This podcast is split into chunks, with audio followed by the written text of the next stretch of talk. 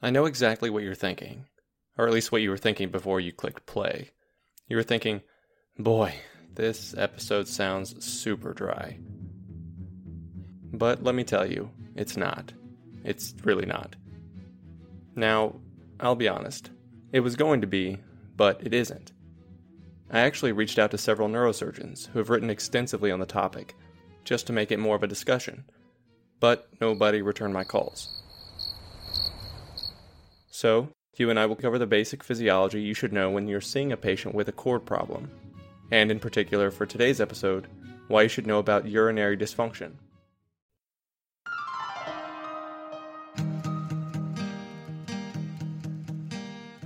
Whenever I'm seeing a patient in the emergency room with new acute or rapidly progressive lower extremity paraparesis, the first thing that comes to my mind is Does this patient have a spinal cord problem or a peripheral nerve problem? The second thing that comes to my mind is, Jesus, I hope they don't have a spinal cord problem. And the third, it's totally not a stroke.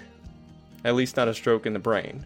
That would be extremely unlikely, but I guess it's possible with a basilar or basilar perforator occlusion, or even a ridiculously rare case of an azygous anterior cerebral artery infarction. In that instance, the two ACA branches both originate off a common A1 segment from a single internal carotid artery, so, occluding that A1 segment would infarct both ACA branches, causing bilateral lower extremity weakness. But we're not here to talk about that today. We're here to talk about the spinal cord. And in particular, what is the catheter doing there? Welcome back to Brainwaves. I'm Jim Siegler. Today, the physiology and pathophysiology of urinary dysfunction from spinal cord disease and why, as a neurologist or emergency medicine physician, you just can't avoid it. Get it? Avoid it? Okay, moving on. So, the reason I decided to produce an episode on this theme stemmed from an experience I had as a senior resident, getting called from a junior resident about a patient in the emergency room. Hey, how's it going? I don't remember the details exactly, something about a guy or a girl in a place doing a thing, and then all of a sudden the patient's legs went weak, the patient went from normal standing, walking, talking, to being unable to stand unsupported, and now they could barely flex their hips. And this has to be horrifying, both for the patient and the physician who's evaluating that patient. And you, as the listener, you have no idea from this basic story where the lesion is, what's causing it, or how to treat it. But, aha, you call your senior resident or your neurology consultant and you talk it out. And being the more experienced physician that I felt I was at the time, I asked the junior resident Does the patient have any incontinence or urinary retention? Now, any medical student can tell you that this question is used to specifically rule in or out a spinal cord process or a cauda equina process. But here's what got me. The resident in the ED replied, Which one is worse? Meaning, is urinary incontinence worse than urinary retention? Or is retention the more concerning feature that indicates a spinal cord dysfunction? At the time, I really couldn't give a good answer. I think I made up something about detrusor and rectal pressure sensors and the parasympathetic nerve dysfunction, if only to sound smart, and if only to sound like the confident senior resident on the other end of the phone. But I have no doubt now that I wasn't fooling anybody. I had no idea what I was talking about. So, today, I'm going to right that wrong and we're going to review this anatomy and physiology. So we can get to the bottom of why you ask about retention and incontinence when a patient comes in with acute or progressive leg weakness. The answer begins with the two basic functions of bladder control emptying and retention. Briefly, bladder emptying or voiding is mediated by spontaneous involuntary relaxation of the internal urinary sphincter once the bladder has filled but there's a backup system in place that's under voluntary control to maintain urinary continence, and this relies on somatic innervation of the external urinary sphincter. Some have said that this pathway permits you a sort of social control to your continence. There also must be involuntary contraction of the bladder detrusor muscles in order to void, and you need both of these functions to coordinate their activity simultaneously, or else the bladder will fail to empty. So, as you might expect, the failure of these sympathetic, parasympathetic, and somatic signals will result in urinary retention. Now, how does this happen in the normal individual? How does urination happen? At small bladder volumes, urinary retention is a normal process, and it takes place unconsciously. We think this level of control relies on a subcortical network, which is probably impaired in conditions like normal pressure hydrocephalus, where incontinence is not uncommon. When the bladder fills with urine, the visceral afferent fibers signal a desire to void that gradually increases in intensity with time. The signal is received by the insular cortex, which is basically the autonomic homunculus of the brain and it's responsible to some degree for things like blood pressure and heart rate, as well as urination. Now, despite the increasing sensation as your bladder fills in normal individuals, the voiding reflex does not occur unless it would be emotionally safe and socially appropriate. So, the nervous system requires more somatic or voluntary control of bladder and urethral function in order to prevent spontaneous urination. Collectively, these autonomic and somatic pathways converge into what's known as the guarding reflex, guarding you from an embarrassing consequence of drinking too much coffee. And it shouldn't surprise you that there's a delay in the maturation of these higher pontine and suprapontine centers for voluntary control of urination. It takes toddlers several years before they can master this task.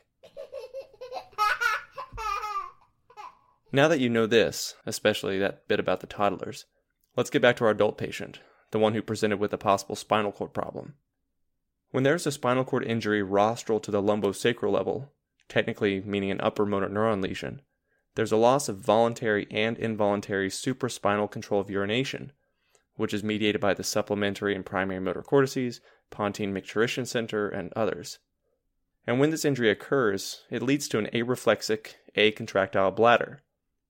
Early on, this means urinary retention, and it's almost indistinguishable from a cauda equina syndrome. And a fun fact going back in history acute urinary retention and postrenal azotemia were the leading causes of death following acute spinal cord injury, even throughout most of the recent world wars. Clinically, this period of spinal shock typically lasts 6 to 12 weeks. However, cases up to 12 months of spinal shock have also been reported. After this period, the lumbosacral sympathetic and parasympathetic pathways take over full control of bladder function, resulting in bladder overactivity, meaning a purely reflexic bladder. Urodynamic studies can be used to confirm this. Essentially, the process is this following hydration, the bladder distends with urine, the lumbosacral cord recognizes there's a full bladder, a critical threshold is reached, and voila! Spontaneous and uncontrollable bladder emptying. Anticholinergics like oxybutynin and tolterodine can often be used for symptomatic management in suprasacral cord injuries, but they're often not that effective. Furthermore, and even more problematic for these patients, when voiding occurs, it's often incomplete, given that there is simultaneous activation of the urethral sphincter and bladder detrusor muscles, both of which are under autonomic control. You could say it takes a bit of voluntary muscle contraction to squeeze out those last few drops. This phenomenon is called detrusor sphincter dyssynergia, and it underscores why patients with spinal cord injury and urinary incontinence develop frequent urinary tract infections. What I learned here in preparing this talk is that it may not be the frequent catheterizations that account for UTIs, but actually the chronic overdistension of the bladder. Studies have shown that bladder overdistension results in bladder wall ischemia, leading to muscle breakdown. So it follows that as long as you maintain a bladder at a normal volume with frequent intermittent catheterization, you should be able to prevent UTIs. And that's why you ask about urinary control in suspected spinal cord injury. Acutely, there can be urinary retention due to bladder areflexia. And chronically, the loss of voluntary signaling results in a purely reflexic bladder, with spontaneous voiding these patients often require intermittent catheterization, or they may even have a suprapubic catheter in place. Now you know. That wraps it up this week. For more information on the topic, I'll refer any interested listener to the nearly 140 page manuscript by de Groat and colleagues, which I posted on our website at brainwaves.me. This paper covers neural control of continence from top to, dare I say, bottom. Anyway, I definitely did not make time to review all the material that was covered in that article, or in the several chapters or books out there on this subject. One day I'll have to do a show on the cauda equina and conus medullaris syndromes, which are also very important, and they're critical to distinguish when you're encountering a patient who presents with acute lower extremity symptoms. We also didn't talk in detail about the insular control of autonomic function, the pontine micturition center, or even some of the lesser appreciated neurotransmitters like serotonin and dopamine, which also play a role in urinary function. For the sake of time in this episode, we stuck to disorders of the spine. I just hope it wasn't too dense for you.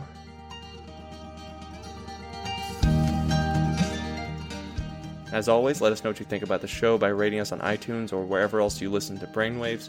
The episode this week was produced by me, Jim Siegler, with music this week was courtesy of Steve Combs and Andy Cohen. I'm Jim Siegler. Thanks for listening.